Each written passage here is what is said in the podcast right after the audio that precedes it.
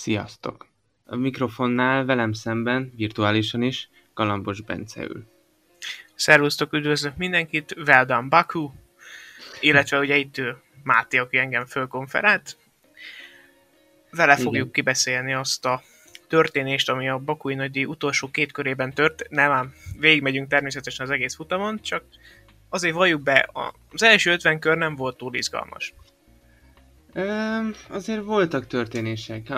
Kezdjük ott az elején, hogy nagyon érdekes előzménye volt ugye a, a Bakui Nagydíjnak, mert nagyon sokszor úgy van, hogy az emberek azt számolják jubileumnak, a hányadik nagydíj kerül megrendezésre, de Baku esetében, mivel tavaly kimaradt egy verseny, ezért ez egybeesett a verseny ötödik évfordulójával is az első versenynek az ötödik évfordulójával az ötödik versenyt rendezték meg. Ugye Bahreinben volt ez még anna ugyanígy, akkor a tizedik évfordulóra tették villanyfényessé magát a versenyt, most is ez az ötös szám egy bizonyos versenyzőnek szerintem szerencsét hozott, de nem menjünk ennyire előre. Igazából a szabad edzésekről is elhetünk pár szót, amin csak annyi érdekességet jegyezzünk meg, hogy ugye az FIA kihelyezett minden csapat hátsó szárnyára bizonyos helyekre matricákat, ilyen jelölőket, hogy megnézzék, melyik csapatnak most akkor tényleg mennyire hajlik a szárnya, és hát azért levonhatjuk a tanulságot, hogy nem csak a Red Bull dolgozott hajlékony szárnyakkal. Gyakorlatilag minden, mindenkinél megfigyeltek némi nemű eltérést. Hát kicsit így visszakozott a Mercedes, nagyon ígérgették, hogy most óvni fognak, aztán mégsem történt ez meg. Szerintem csak simán alá akarták ásni a, a, az ellenfélnek a lehetőségét, de hát ezek a politikai játszmák a Forma részét képezik, úgyhogy szerintem nincs ezzel semmi baj. Legközelebb meg valami más lesz majd a következő technikai uh, hercehurcának a tárgya, úgyhogy most nem történt semmi, még fenntartják a jogát, hogy esetleg még valahogy máshogy megpróbálnak aláfúrni a Red Bullnak, hogy mégis szabálytalannák ítéljék azt a fajta megoldást, amit ők alkalmaznak, de hát tényleg, ahogy te is mondtad, azért történt egy pár érdekesség a szabad edzéseken is, például megismerkedhettünk az új 8-as kanyarral. Nem tudom, láttad-e a változásokat? Hát igen, azért ö, alakítottak az elmúlt évekhez képest ö, mindenképpen, és egyébként ö, bizonyításképpen kevesebb balesetet is láttunk, konkrétan egyet sem. A nyolcas kanyarban most meg, megfigyeltem azt, hogy én összesen egész hétvégén egy darab elfékezést láttam a versenyen Sainz-tól, e, de sokkal kevesebb lett ott a galiban, mert kicsit ugye, e, bocsánat a szóvicért, hogy gali. Ja, semmi, hát figyelj, hát ez van. Szóval e, tényleg a nyolcas kanyar kicsit szélesebb lett, ugye, ezt a nagyobb háromszög alakú rázókövet lecserélték egy kisebb verzióra, viszont a 15-ös kanyarban sokkal többen e, bicsaklottak meg. Hát igen, csak az időmérőt nézve is oda csapták ugye Rengeteg. ketten, uh, Stroll, illetve Giovinazzi, de a szabad edzések során meglátogatta azt a falat Verstappen és Leclerc is, szóval nem mondhatjuk azt, hogy egy, egy nyugis autótörés mentes hétvégén vagyunk túl, már azért ez nem így van. Igen. Ráadásul a Merci új motorra készült. Ugye nyilván Monakóra nem visz az ember új motort, mert ott nagy, nem nagyon kell a motorerő, most viszont rögtön Bakuban a Mercedes motorok megújultak. Ennek ellenére a Mercedesek szenvedtek, és ezt már Bahreinben is mondták, hogy nyárra nekik megoldást kell tan- találni arra, hogy mi lesz akkor, amikor a nagyobb hőmérsékleten nem működik olyan jól az autójuk.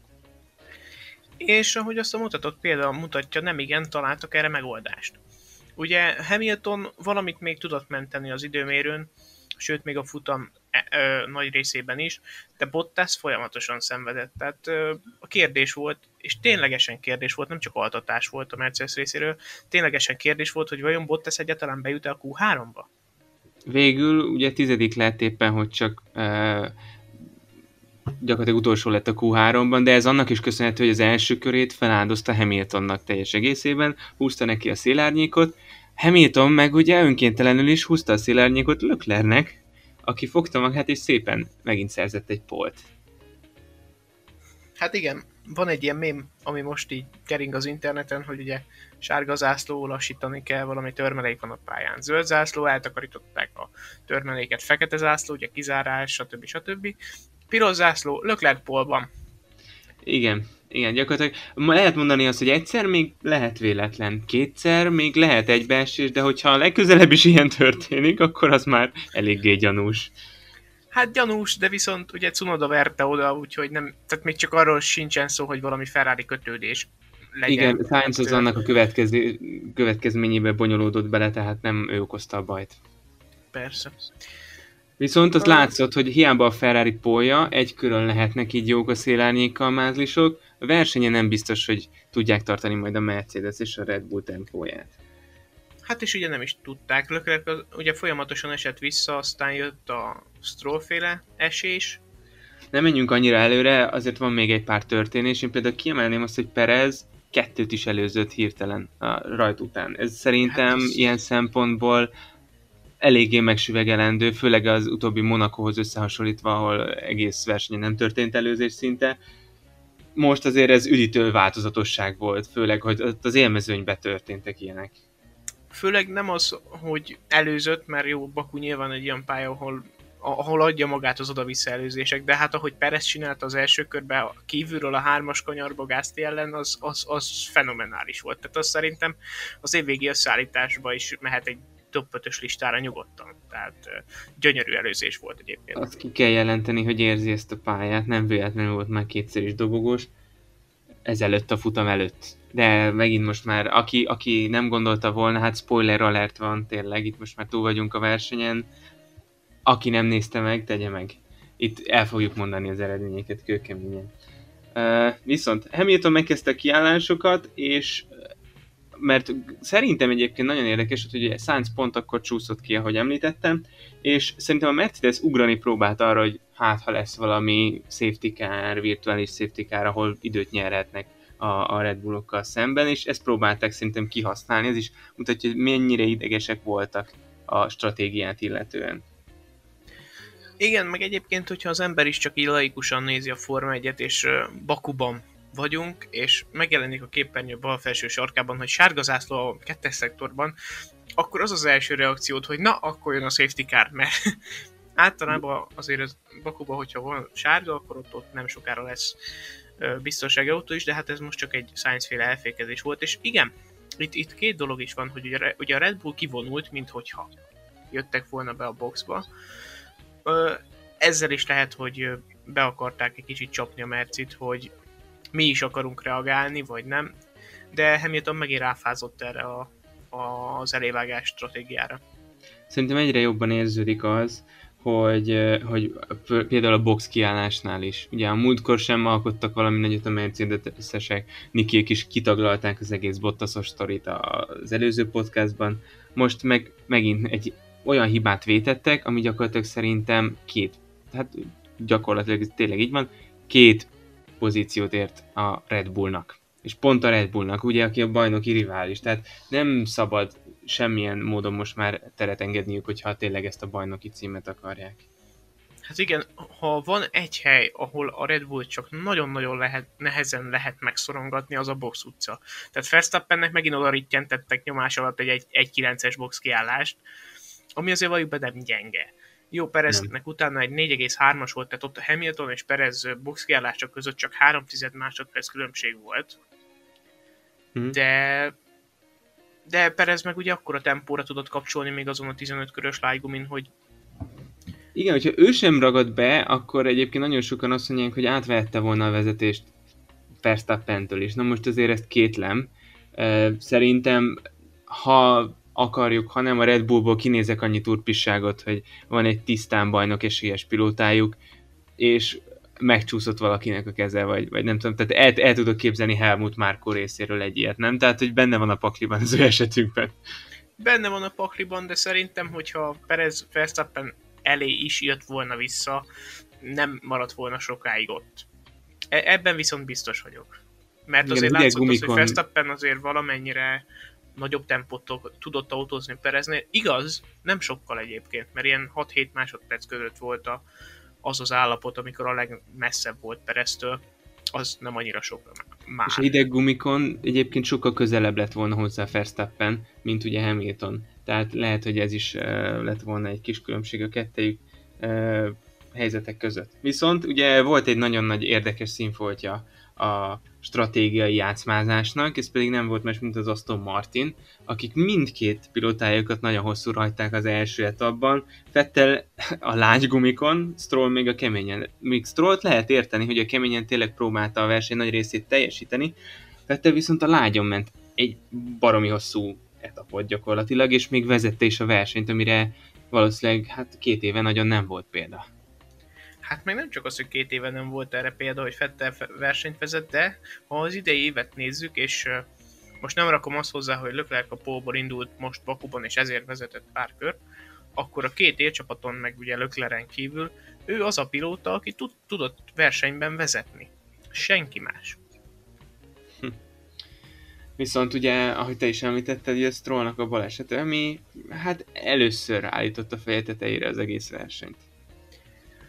Hát igen, itt, itt uh, érdekes kérdéseket vet fel a versenyigazgatóságnak a pro- probléma kezelése, mivel Stroll baleseténél is tele volt a pályatörmelékkel.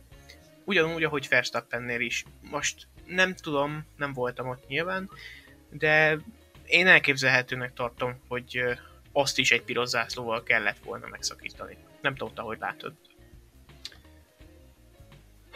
Lehet, hogy próbáltak az első eset alapján valamit uh, javítani a helyzeten.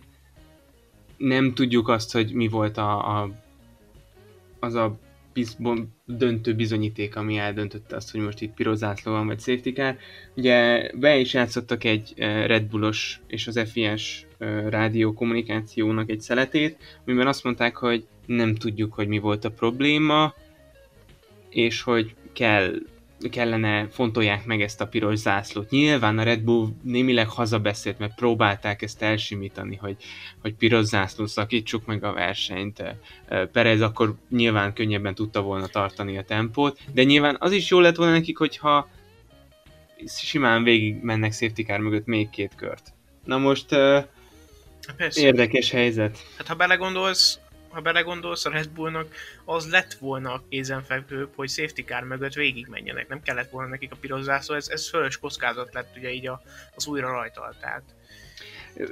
Viszont ez tény, tény is való, hogy a Red Bull volt az, aki azt mondta, hogy inkább állítsuk le piros zászló, és én el tudom képzelni, hogy ez, ez volt az a, az a döntő ö, dolog, ami meggyőzte a versenyigazgatóságot, hogy e, ebből piros zászlót kell csinálni.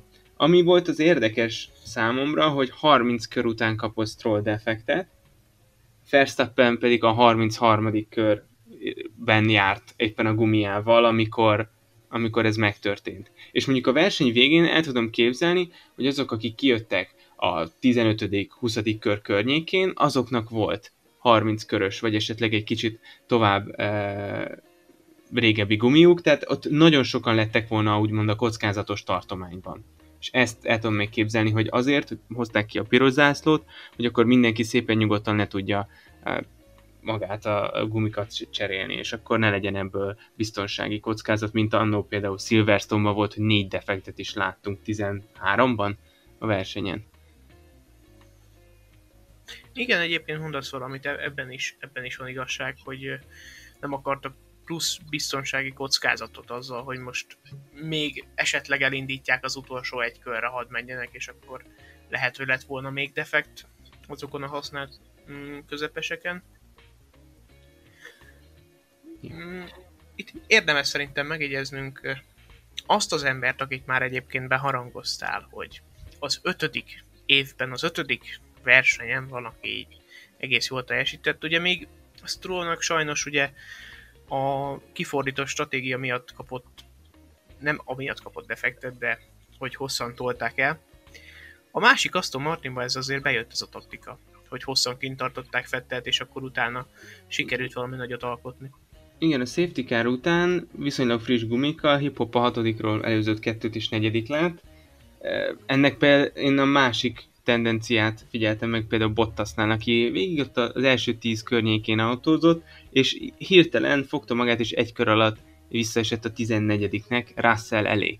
ami tudjuk Imola óta, hogy nem feltétlenül a legjobb megoldás. Nem egy életbiztosítás. Igen, tehát tényleg kétes az, hogy most az ő teljesítmény nem tudom, hogy mi volt az, ami a safety car után romlott volna. Hirtelen egyszer csak visszaesett a többiekhez képest. Igen, Bottas egész hétvégés teljesítménye egész egyszerűen olyan volt, mint hogyha nem tudom, egy teljesen, mint hogyha egy Aston Martinból jönne körülbelül. Mert azért annyira lassú nem volt, mint egy Williams, de, de az Aston Martin tempójában szerintem beleillett. Én nem, nem tudom. Majd biztos megmagyarázzák valahogyan, hogy mi lehetett ennek a hátterében, de, de lehet, hogy Bottas jobban járt volna, hogyha végül az a repülő nem indul el a, a finn ö, a repülőtérről, hanem ott marad, és hát nem tud indulni ezen a hétvégén, ami hát ilyen botrányos eredmény hát zárult biztos. számára. Az biztos, hogy ez nem tett jót a hírnevének, főleg úgy, hogy egyébként a többi bajnoki aspiráns az eléggé, hogy is mondjam, tehát Verstappen is defektet kapott, vagy hát önhibáján kívül esett ki. Hamilton ugye hibázott egyet, de a verseny nagy részében viszont jó tempót hozott, és a verseny elejében autózott. Bottas viszont érthetetlen módon beszorult a középmezőnybe, és még ott se volt az esélye annak, hogy pontot szerezzen egy idő után. Igen, és tényleg ez, ez rendkívül furcsa. Tehát Ilyenre mondják, nagyon régen látunk példát. Azt mondják az autókkal kapcsolatban is, hogy, hogy megbízhatatlan autót, most a pilótákra levetítve ezt, aki hibázik, a hibákat ki lehet küszöbölni, de aki lassú, azt nehezebb gyorsabbá tenni. És most Russellnek sem volt valami jó hétvéget tegyük hozzá, aki elsőként szóba jöhet általában a Mercedes esülés kapcsán, neki se volt jó hétvégéje, mert ugye oda csapta a harmadik szabadedzésen az autóját, aztán javították, és az időmérőn se tudott nagyon éppen csak részt tudott venni, utána most a versenyen is végül kiállt, ugye az, a második, hát gyakorlatilag az újraindítást követően, a két körrel a vége előtt. Ez is érdekes. Minden esetre én azt szeretném még kiemelni, hogy a McLaren, ugye Norris sújtott egy öt rajthelyes büntetés, és utána még vissza is csúszott a rajtot követően. Viszont hip-hop feljöttek mégiscsak a nagy kavarodásban mindketten pontszerző helyre. És ez azt mutatja, hogy a McLaren, a, ami a középmezőnyt illeti, bármennyire is rossz hétvégét zártak, így is tudtak pontot hozni.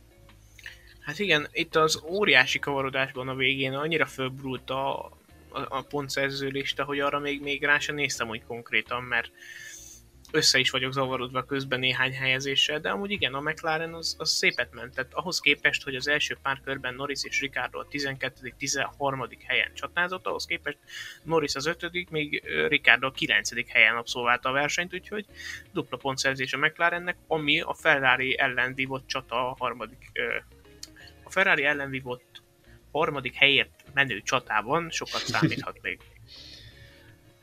Igen, és most az Aston Martin is ugye nagyon sokat jött előre, de ki tudja, hogy ez most egy pillanatnyi javulás volt, így az utcai pályákon jobban eltaláltak valamit, vagy igazából e, tényleg javulni tudtak ebben az idényben, ez még majd elválik a következő versenyeken. Viszont a, a versenynek szerintem a legnagyobb drámája az Verstappen defektje volt, hiszen a, teljesen úgy nézett ki, hogy kontrollálja az egész versenyt,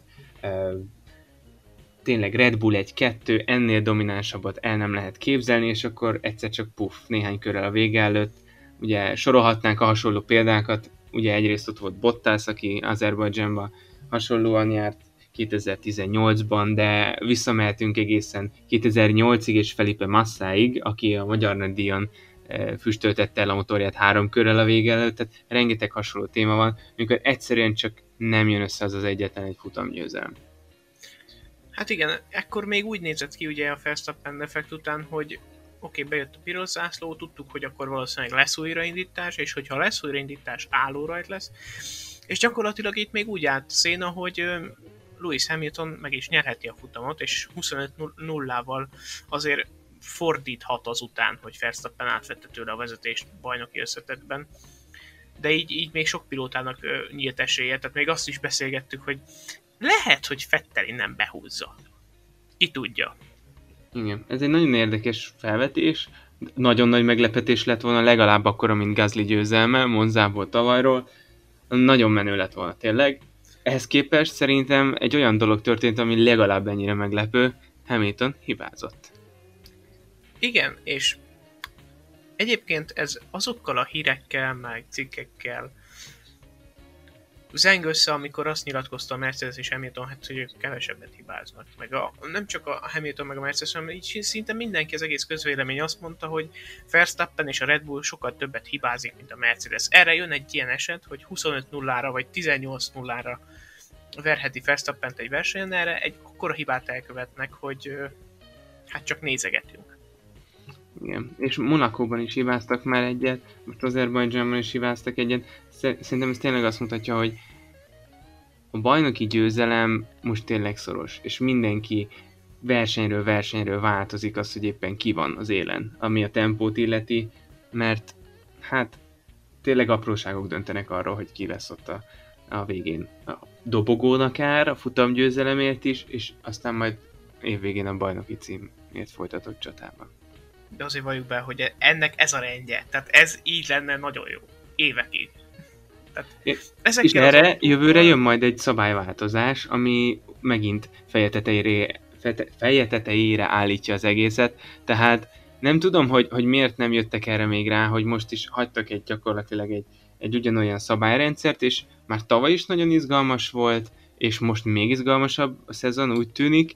Erre most megint majd jön egy, egy nagyobb változás, egy újabb csomag, és reméljük, hogy az, az jó ideig meg fog maradni. Mert attól függetlenül azt mondom, hogy most sem látszott úgy, hogy nagyon tudnák követni egymást a, a pilóták a, a szűkebb kanyarokban, vagy, a, vagy a, a nagyobb kanyarokban, és örülnék annak, hogyha ezt, ezt, ezen lehetne változtatni. Tehát azért az új aerocsomag ilyen szempontból nagyon jónak tűnik, meglátjuk, viszont reméljük, hogy az marad majd egy, egy jó ideig.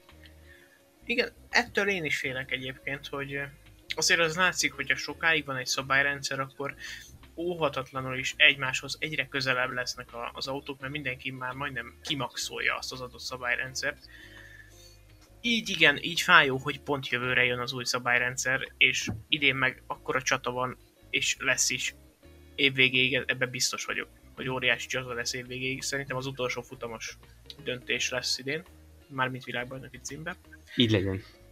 Én, én ezt várom. Nézd, hogyha el tudtam találni azt, hogy a, a két Red Bull pilóta hol fog végezni a verseny végén, bíz bennem. bíz bennem, remélem. Uh, de igen, fájdalmas, hogy most jön egy olyan szabályrendszer, ami, amiben ha megint betalál valaki, akkor megint évekig lehet elől akár. Ami, ami, hát ja, ez az év után biztos, hogy ha lesz ilyen, akkor az nagyon fog fájni. De hát ez valamennyire egyébként a szabályváltozások is a sportág e, részét képezik. Igen, tehát volt, volt annó, aki azt mondta, hogy a 2009-es év az nem volt jó, mert igazából a Brown GP meg a Red Bull végig dominálta az egészet, de igazából olyan nevek emelkedtek föl ebben a, a generációban, mint például tehát Button végre odaért a világbajnoki címhez, nagyon sokáig állították róla nagy tehetség, aztán, aztán mégiscsak szenvedett a Bárhondával, meg hasonlóval, és aztán bajnoki címhez odaért. Rubens Barrichello majdnem bajnok lett, hogy azt nem mondjam, akit a 90-es évek végén rettentő nagy tehetségnek tartottak. Vagy, vagy akár Sebastian Fettel, miért nem mondjuk ezt? Az éremnek két oldala van, mindig itt is, és amúgy is most azt vettem észre, hogy a fiatal generáció az tényleg megérkezett. Nagyon sokáig mondták azt, hogy jó, most, most kezdődik a generációváltás, nem tudom micsoda.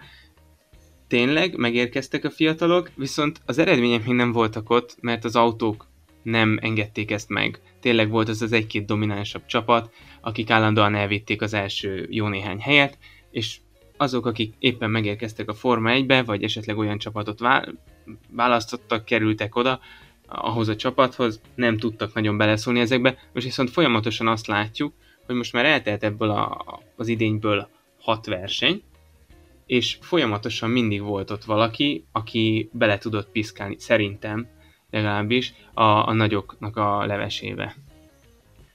Ez olyannyira igaz, hogy ha jól számoltam, meg hogyha jól tudom, akkor hat, ez volt ugye a hatodik futam, hat csapat, nyolc különböző versenyzője állt már a dobogón idén. Hat hm. futam alatt. Ami azért nem rossz. Nézzük csak, gyorsan, gyorsan ezt ellenőrizzük le. Azt mondja 6 csapat, és valójában 1, 2, 3, 4, 5, 6, 7, 8 stint. Jó. szép, szép, jó, jó confirm, nagyon, confirm, nagyon gyors jó. volt. Szép, szép. Még hogy nem nézte meg a számokat, és ilyeneket mond.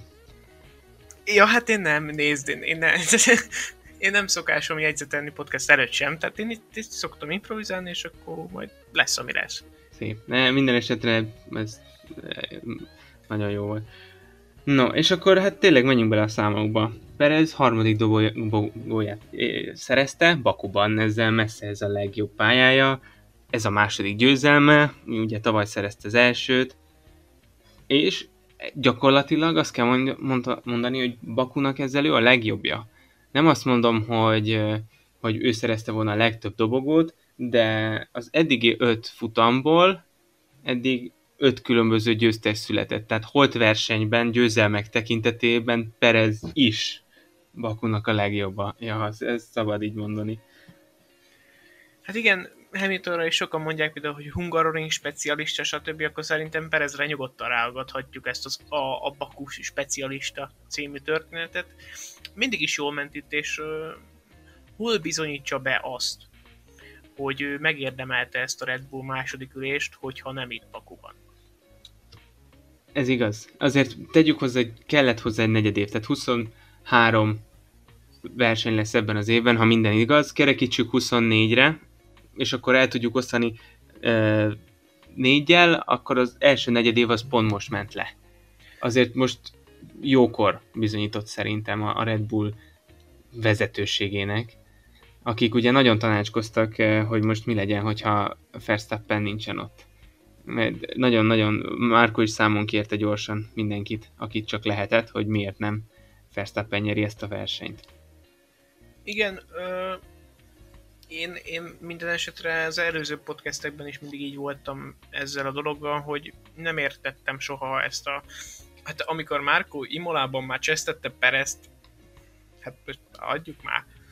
Tehát mindenki elmondta, hogy egy 5-6 futam kelleni fog az új, tehát az újonc versenyzőknek, a csapatot váltó versenyzőknek 5-6 futam kelleni fog, hogy hozzászokjanak az autóhoz. És amint látjuk, ez, ez tényleg bejött, mert hogy Fetter is úgy néz ki, hogy hozzászokott a, az Aston Martinhoz dobogója alapján, meg tempója alapján is. Sainz ugye a monakói teljesítménye miatt már szerintem kiérdemelte ezt a jelzőt, hogy hozzászokott az autóval. Az Lehet, autóhoz. szerintem még nincs ott Leclerc szintjén. Tehát ezt... Nincs ott, de, de hozzászokott már. Tehát már jobban hozzászokott az autóhoz, például gyorsabban hozzászokott, mint Perez vagy Vettel. Igen, ez De még van mit. Még van mit. Hát Ricardo még továbbra is szenved, de ha három futamon belül nem lesz vele sem semmi, amit fel tud mutatni, akkor nem tudom, hogy mi, mi lesz az ő sorsa. Na, ez egy érdekes kérdés, mert azért Ricardo azt tudjuk, hogy nem egy rossz pilóta, nem tudom elképzelni, hogy ott mi okoz akkor a problémát, hogy Norris-tól folyamatosan szinte másodpercen kívül van, ami azért elég cigi. Könny- könnyen lehet, hogy a McLaren és ugye Zach Brown nagyon sokszor jegyezték meg vele kapcsolatban, hogy szinte fiaként tekint Lando Norrisra. Nehéz elképzelni, hogy akkor nem ráépítene egy csapatot. Ö, igaz, de hm, nem, egyszerűen még így sem tudom elképzelni azt, hogy, hogy Ricardo egy másodperccel lassabb legyen ezzel az autóval, mint, mint Norris. E, nem tudom, még így sem. Persze lehet, hogy Norrisra van építve az egész konstrukció, stb., de nem tudom. Minden esetre Furcsa van valami más. különleges, ami a McLarenhez kell, és ezt még Ricardo-nak nem sikerült elsajátítania. De menjünk is tovább. Több olyan ember volt, aki ezen a futamon szerezte meg az idei legjobbját. Ugye Alonso legjobb helyezését szerezte visszatérése óta, és uh, mögötte meg Cunoda ért be, aki egész versenyen egyébként küzdöttek. Már a rajtnál is történt egy előzés, aztán Alonso előrébb ment, aztán, aztán Cunoda visszalőzte egy pár körrel később, és ezt egész versenyen folytatták, ugye Cunoda kijelentette, hogy a kedvenc versenyzője a spanyol, úgyhogy ilyen szempontból is jó, hogy egymásra találtak megint, és ezek szerint inspiráló az a közeg, amiben a, a Japán van, hogyha Alonso környékén van, akkor mindig jól szerepel. Hát nézd, a Bahreini futam után azt le is nyilatkozta, hogy elérzékenyült, mikor Fernando Alonso-t megelőzte, ez nekem kicsit ilyen megint elcsépelt, meg elképzelhetetlen, hogy 300 nálat megkönnyezi, hogy megelőztem Alonso-t. Mindegy. De azt még mindig nem tudom, hogy Fernando Alonso hogy a fenébe keveredett oda a hatodik helyre. Fogalmam sincs. Hát a safety car, az sok mindenkinek segít. Ilyen Meg hát a red flag, ugye? Ami a piros zászló itt a végén, ez mindent megkavart. Hát, ha ránézek a tabellára is, azt látom, hogy tizedik helyezett Kimi Räikkönen, tátva maradt szemem szám, és így azt úgy, hogy. Igen, de Räikkönen is most végre pontot szerzett. Idején először, úgyhogy az Alfa Romeo megint odaért. És egyébként teszem hozzá, hogy a mindkét ház megelőzte Hamiltont. Igen, egyébként a háznál most ez, erre akár marketing szövegeket is lehetne gyártani, hogy a két újonc pilóta megelőzte Lewis Hamilton-t, a hétszeres világbajnokot, és közvetlen közelében a másik Mercedes mögött zártak három másodperc lemaradásban. Igen. Azért, azért az, azért na.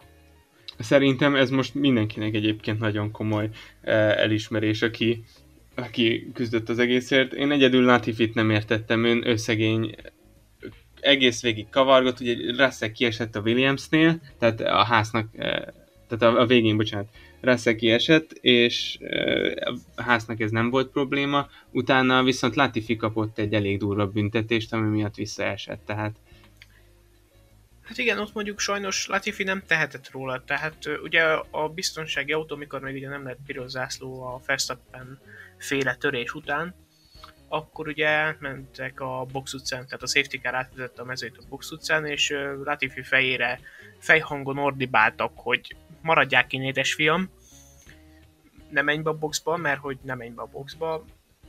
Persze ez, ez, ez főleg csapathiba, de Igen, érdekes, hogy igazából a, a csapat hibázott, és ilyenkor lehetne kirá, kiszabni rájuk valami pénzbüntetést, vagy ilyesmi, ne pedig a pilóta teljesítmény látszód, teljesítményén látszódjon meg ez, hogy meg versenyeredményein mégis azért valahogy szankcionálni kell ezeket, mert bizonyos biztonsági kockázatot ez simán jelenthet volna, jelenthetett volna, mint ugye Norris esetében is volt, amiért a rajtbüntetését kapta.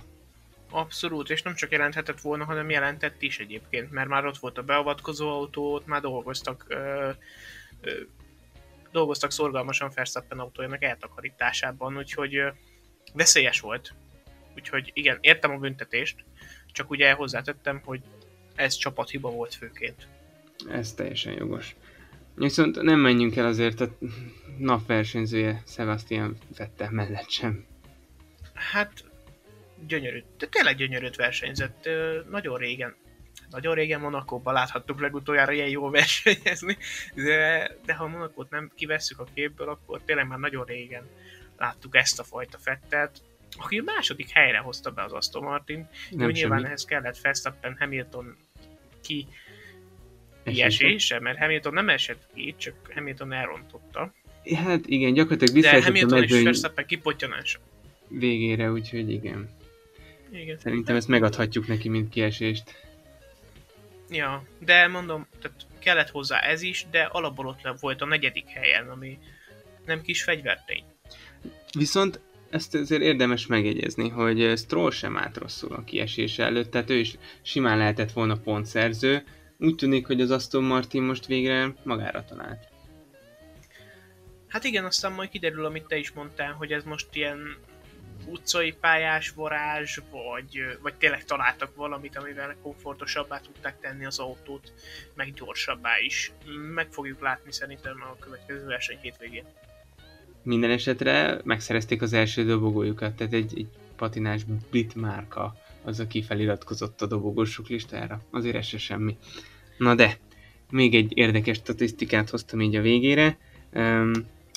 a leggyorsabb kör esetét ugyanis Verstappen szerezte meg a verseny leggyorsabb körét, mégis ugye kiesett, és emiatt nem osztották ki ezt a pontot, ezt a pluszpontot. Ez mindössze harmadjára fordult elő, még annó 2019-ben, amikor bevezették ezt a rendszert, akkor a szingapúri nagydíjon Kevin Magnussen azt hiszem 14. helyen ért be, de ő is egy, egy késői kiállással megszerezte a leggyorsabb kört, illetve abban az évben Brazíliában Bottas esett ki a leggyorsabb kör birtokában, úgyhogy ez volt mindössze a harmadik, amikor nem volt ilyen pont. Pedig az ember azt gondolná, hogy azért már többször előfordult, hogy egy top 10 kívüli pilóta szerezte meg, vagy egy kiesett versenyző. Hát ez is azt bizonyítja, hogy, hogy aki ott van, most már a középmezőny is egyre egyébként erősebb, sokszor el is csenték azt a bizonyos pontot, de hogy egyre erősebb, azok pontot is szereznek azon a hétvégén, amikor, amikor ők behúzzák ezt a, a statisztikai adatot gyakorlatilag. Úgyhogy szerintem ez se semmi. A, viszont az Alfa Tauri ugye harmadik kettős pontszerzését szerezte, ez is eh, tavaly Olaszország, illetve volt még egyszer nekik talán mindjárt megnézem Törökországban? Ne, na nekem ez homály. ez, ez, ez tényleg homály. I, nem, az orosz nagydíjon. Tudtam, tudtam én, hogy Európától keletre volt, de nem voltam benne biztos, hogy melyik. Úgyhogy az orosz nagydíjon, meg a Olaszországban, és most harmadjára sikerült. Ez szerintem mindenképpen egy jó jel, hiszen eddig, amikor Cunoda szerzett pontot, akkor Gasly, nem, amikor meg most Gasly, akkor Cunoda eddig nem. Viszont Gasly megszerezte a harmadik dobogóját, úgyhogy érik, érik az a sorozat, amit Sainz elkezdett, mert most a, többen is vannak a mezőnyben három dobogóval, úgyhogy ha legközelebb is Norris vagy Gasly társaságában áll a dobogóra, akkor megint lesznek úgymond dobogótársai, hogy negyedik eh, pódiumokat ünnepelhessék közösen. Hát ilyen furcsa szóviccel élve negyedikesek lehetnek. Uf. Újra. Köszönöm, ezt megérdemeltem az előző után talán. hát tudod, tuséd, na, hát most ez van. Valami értelmeset is hozzá akartam még tenni az adáshoz, de szerencsére ez a rettentő szóvic elfelejtette. Elfelejtette velem azt, hogy mi volt ez? Legközelebb Franciaország következik. Ezt érdemes hozzátenni. Ugye azt mondják, hogy azt a pályát is elkezdték felújítani, és néhány kanyart átalakítani rajta még a 19-es verseny óta. És most gyakorlatilag egy ilyen sorozatban vagyunk benne, egy Monaco, Baku és Le Castelli sem volt benne az előző évi versenynaptárban végül. Úgyhogy ezt a triplát és egymás után következnek a két évbe, vagy két év után visszatérő pályák izgalmas lesz, én mindenképpen, hát mondjuk, jó, oké, okay. Franciaországban izgalmas futamot én nem láttam, de nagyon remélem, hogy ezekkel a nagyon szűk különbségekkel végre, végre sikerülhet egy, egy izgalmas francia nagy is, hát utána meg jön a két osztrák, ami azért tavaly sem volt gyenge. Már szerencsére egyébként most egyre többen, ugye Bakuban most még nem voltak nézők, de Franciaországban lesznek 15 ezeren, aztán most Ausztriában is már 39 ezeren, sőt, ez már ír, hogy a belga kormány megkapta az engedélyt arra, hogy 75 ezer nézőt fogadjanak a Spa-Francorchamps pályán, ami tegyük hozzá kétszer olyan hosszú, mint az összes többi, de azért ez nem, nem annyira, tehát ez jó jel a, a magyar nagydíj szempontjából is abszolút, meg jó jel Verstappen szempontjából is, mert hát hogy szinte csak narancsárga lelátók lesznek Belgiumban is, az szinte biztos. Ugye ő Belgiumban született eredetileg. Az anyukája hmm. révén Belgiumban e, született, és holland színekbe versenyez az apja miatt.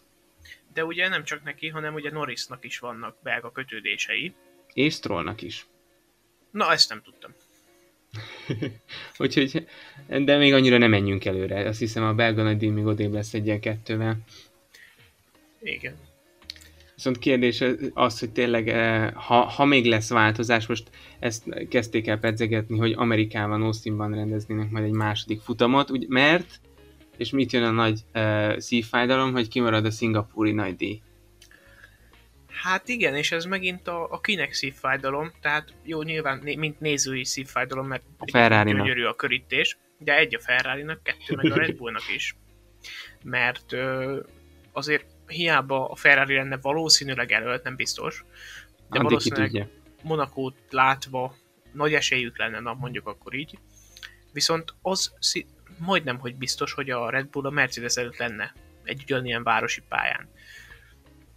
Ez azért a, a a Red Bullnak is lehet egy szívfájdalom, hogyha ténylegesen kimarad a szingapúri nagy díj. Hát ez már hivatalos, úgyhogy uh, ilyen szempontból viszont azt nem tudjuk, hogy Austin az kinek kedvez, mert jelenleg ugye nem volt még nagyon uh, hasonló pálya, azért, azért az is egy nagyon-nagyon különleges helyszín. Hát igen. És ez is gyakorlatilag most már lassan eh, lehet így számolgatni, hogy az erőviszonyok az már kirajzolódtak, hogy, hogy a Ferrari inkább akkor esélyes, amikor eh, van valami lassabb eh, szekció a pályán. Tehát most valószínűleg Franciaországban ugye középgyors kanyarok vannak, és a hosszú egyenesek. Meglátjuk, hogy ez mennyire kedvez nekik, de azért az is egy technikás pálya. Viszont a motorerőben meg még mindig ugye Hamilton volt az, akit követni kellett. Igen, és jól mondtad, hogy Hamilton, mert Bottas ebből a képből most teljesen ki kellett venni ezen a versenyen. De meglátjuk, hogy Franciaországra összeszedje magát. És hát arról a versenyről is hallhattok majd egy podcast adást, ahogy ugye erről is hallhattatok. Köszönjük szépen, hogy ö, meghallgattátok. Itt volt velem Máté, és akkor legközelebb újra podcast, kövessetek minket mindenhol. Sziasztok! Ha viszont hallásra.